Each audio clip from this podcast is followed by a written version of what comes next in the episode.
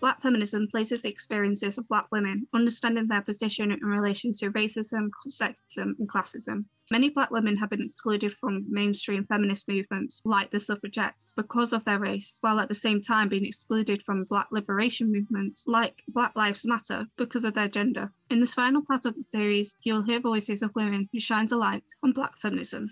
I need to do something now. Justine Madewell set up the charity Madewell in Love to fight against discrimination, inequality, violence, and hate crimes. Her charity is based in Johannesburg, in South Africa. As long as I'm making some sort of change so that my niece doesn't have to grow up in that world, you know, just a slightly different world at least. What I'm doing, you know, helping at animal shelters every now and then and donating to charity when I can. And it's not enough. I need to do something. I need to do it now. And I need to get more people involved. You can find Madewell in Love on Facebook. I think that's the thing is when I was first introduced to feminism, especially through uni, a lot of even the authors that we looked at were predominantly white women, which doesn't say, doesn't take away from the movement. But I did struggle with identifying with them because of course, as women, we all share a lot of struggles, but then depending on other parts of our identity, we also have struggles that are very unique to, to each other. So I definitely saw a certain bias. That was Julie Nagal.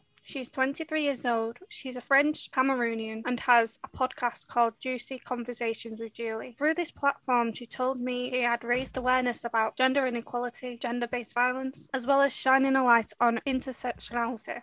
In my mind, I see a line. Back in 2015, Viola Davis, wearing a white ball gown, won her first Emmy. She became the first black woman to win an Emmy Award for Best Actress in a Drama. But I can't seem to get there, no how. I can't seem to get over that line. That was Harriet Tubman in the 1800s. And let me tell you something the only thing that separates women of color from anyone else is opportunity. I grew up with a mom, a single mom family household. It was just me and my sister.